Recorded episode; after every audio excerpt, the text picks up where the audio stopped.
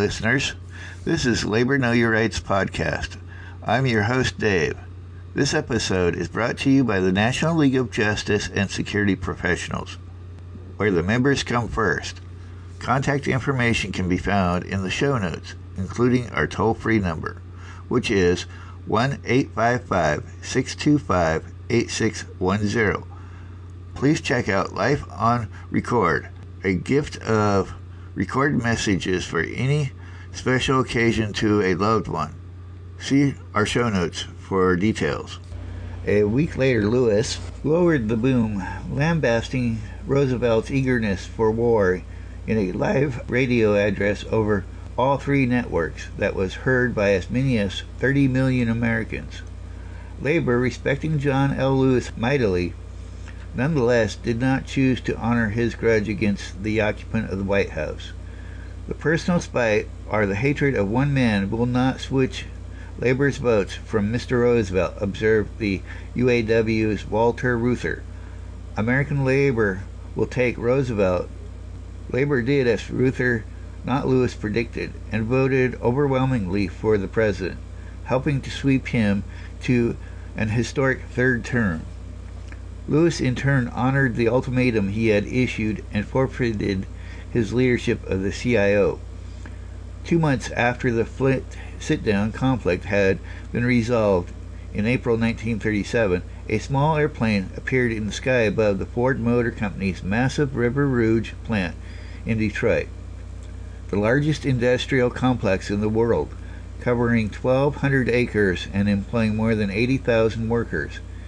Inside the cockpit, Victor and Walter Reuther of the UAW held a microphone and shouted a message of UAW solidarity down to the employees below who were in the midst of a shift change, their words amplified by loudspeakers the brothers had strapped to the underside of the airplane's wings. The flight, well remembered as one of the more dramatic efforts at union organizing in American labor history, was technically a flop, as the plane could not fly low or slow enough for its occupants' voices to be heard on the ground.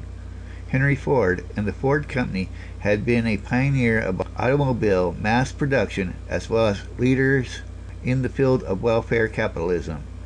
For years, Ford's operations in Detroit offered steady wages and benefits and retained a stable workforce.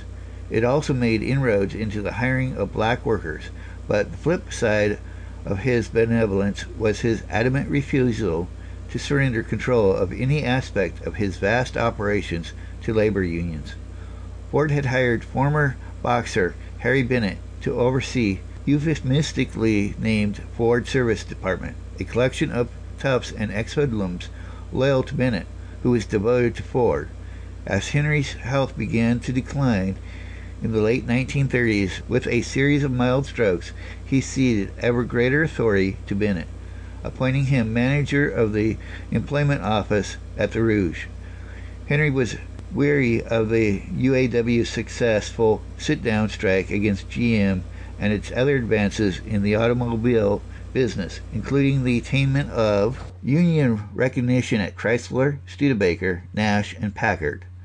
With the Depression having taken a toll on Ford Motor Company fortunes, he knew his business was vulnerable to labor unrest.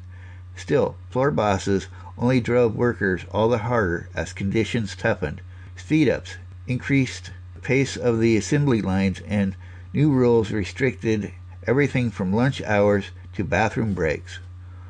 Ford likely felt ample justification for insisting that he knew what was best for his workers, for he had often been lauded as a visionary in the field of industrial relations.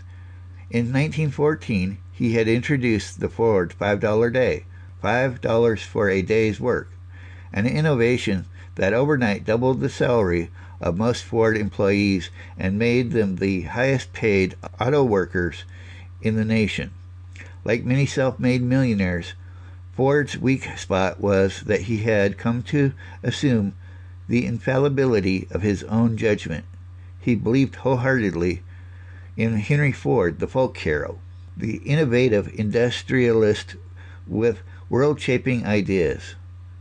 As someone who had contributed so enormously to defining what work was in the 20th century.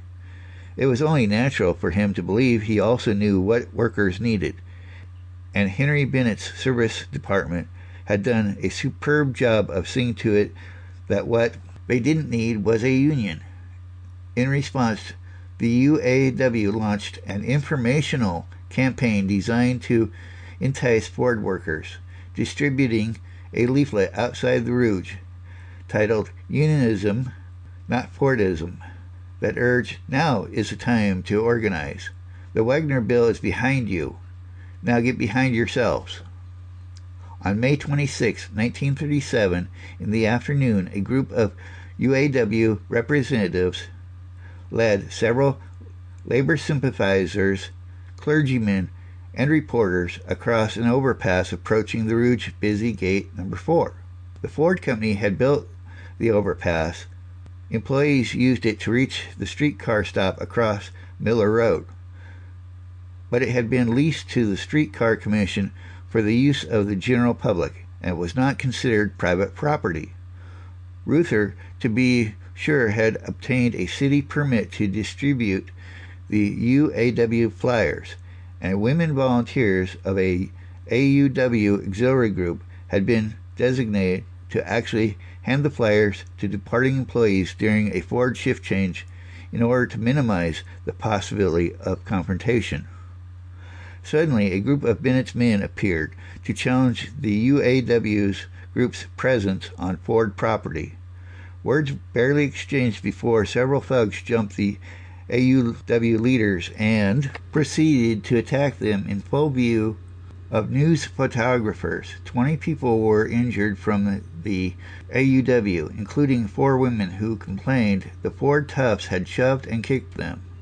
The enforcers also turned on members of the press, snatching cameras and yanking out film, but one photographer managed to escape and his pictures were widely circulated.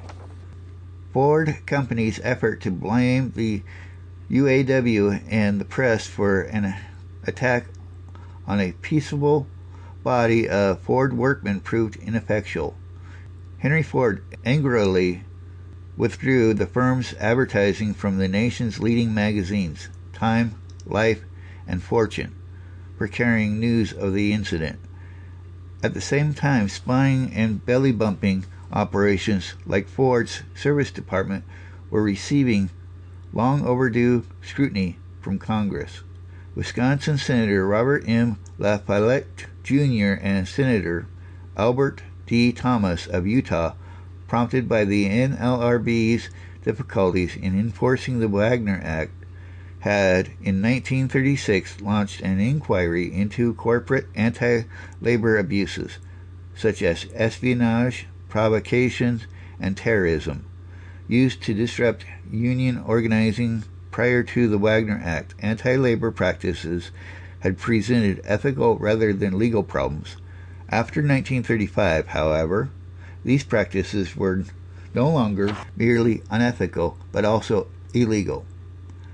Released in December 1937, the committee's report cited labor spying to be common, almost universal practice in America industry and listed no fewer than 2,500 U.S. corporations engaged in anti union espionage and trickery. Nearly 4,000 spies and detectives, some from the Pinkerton Detective Agency, had been involved at an estimated aggregate cost to business and hence consumers of almost $10 million in the years 1933 to 1936. The extent of buying alone was considerable, with as many as 93 unions having been infiltrated. GM was the Pinkertons' largest manufacturing client and the most flagrant offender, spending $800,000 on espionage during the four year period and said to possess the most super system of spies yet devised in any American corporation. GM was so involved in workplace espionage that when they grew concerned over some of their spies possibly of stealing trade secrets, they hired more spies, eventually hiring a third tier to spy on the previous two tiers. The big auto titan was one of many corporate heavyweights exposed in the report. Bethlehem Steel and Pennsylvania Railroad, as well as the far less likely Warner Brothers Studios, Walgreens drugstores, and the Brooklyn Jewish Hospital were also found to have employed labor spies. The committee concluded that the real motive in all cases was resistance by employers to the organization of their employees for collective bargaining, and the spies often posed as labor organizers in order to entrap those workers who responded to the spies' bogus anti employer rhetoric. One spy had managed to become a union's national vice president. Pinkerton and Baldwin Felt announced their intention of quitting the labor espionage business when this report was publicized. Henry Ford continued to resist. By 1940, Ford's once golden reputation for industrial relations had deteriorated so badly that there was outrage from the press and public when the federal government handed the firm a lucrative defense contract to produce airplane engines. Even Eleanor Roosevelt herself, a unionized member of the Newspapers Guild, because she wrote a syndicated column, joined the chorus of disapproving voices, among which the nation cited Ford Motors as the country's foremost violator of the Wagner Act. In the spring of 1941, the UAW seen Ford's vulnerability and launched a new organizing campaign. On April 1st, prompted by the firing of 11 night shift workers linked to the UAW, a strike was called. The workers split the strike and a fight started. Most of the loyal Ford workers were African American employees, who accounted for 30% of the Rouge's workers. Shunned historically by major labor unions, they could not help but to appreciate businessmen such as Ford who made a point to hire them.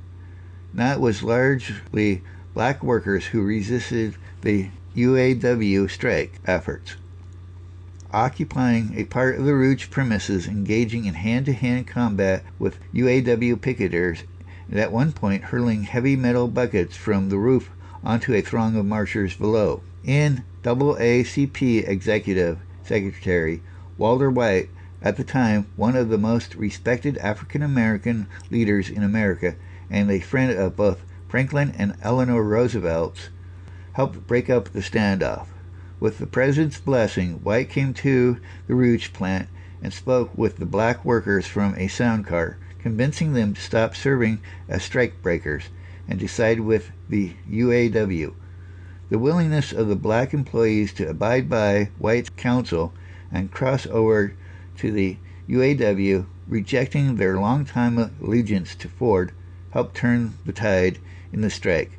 Ten or even five years earlier, Henry Ford's resistance to such a concentrated Union campaign might have proven insurmountable. But his health had faded again recently, and for perhaps the first time in their relationship, his son, Edsel, who accepted unions as an element of modern industrial relations, was able to withstand the influence of both his father and Harry Bennett.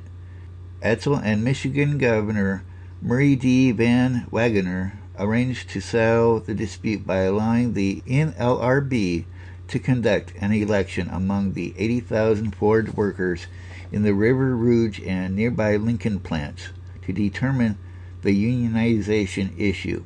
The ballot offered workers the choice of representation by the UAW slash CIO, the AFL, are no union at all.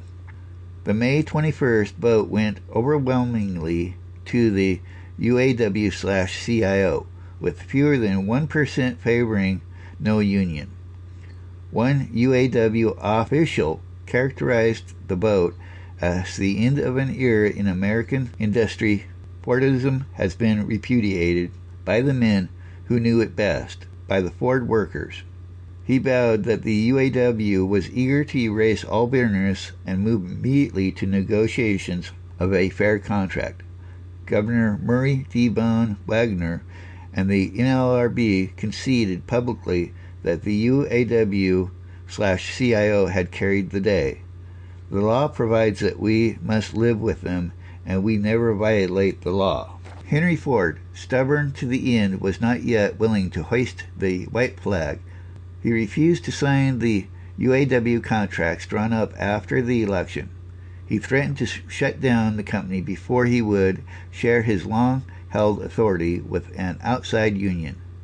Warned by aides that his non cooperation would likely bring government intervention, Ford famously replied, Well, if the government steps in, it will be in the motor car business, and it won't be me. Ford was seen even by company loyalists as a tired, unwell old man. But his power was still legend, and his obstinacy resolute. His sudden change of heart on the matter caught even close colleagues by surprise. The very day after his line in the sand remark about the government taking over the motor car business, he reversed himself, agreeing to UAW's provisions and guaranteeing full cooperation with the automakers union on wages, work conditions, and the collection of union dues by withholding money from workers' paychecks. Veteran Ford aide Charles A. Sorensen suggests a more homespun resolution.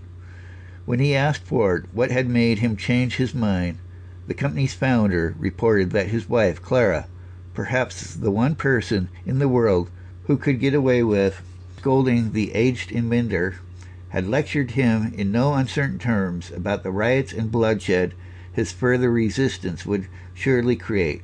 She did not want to be around here.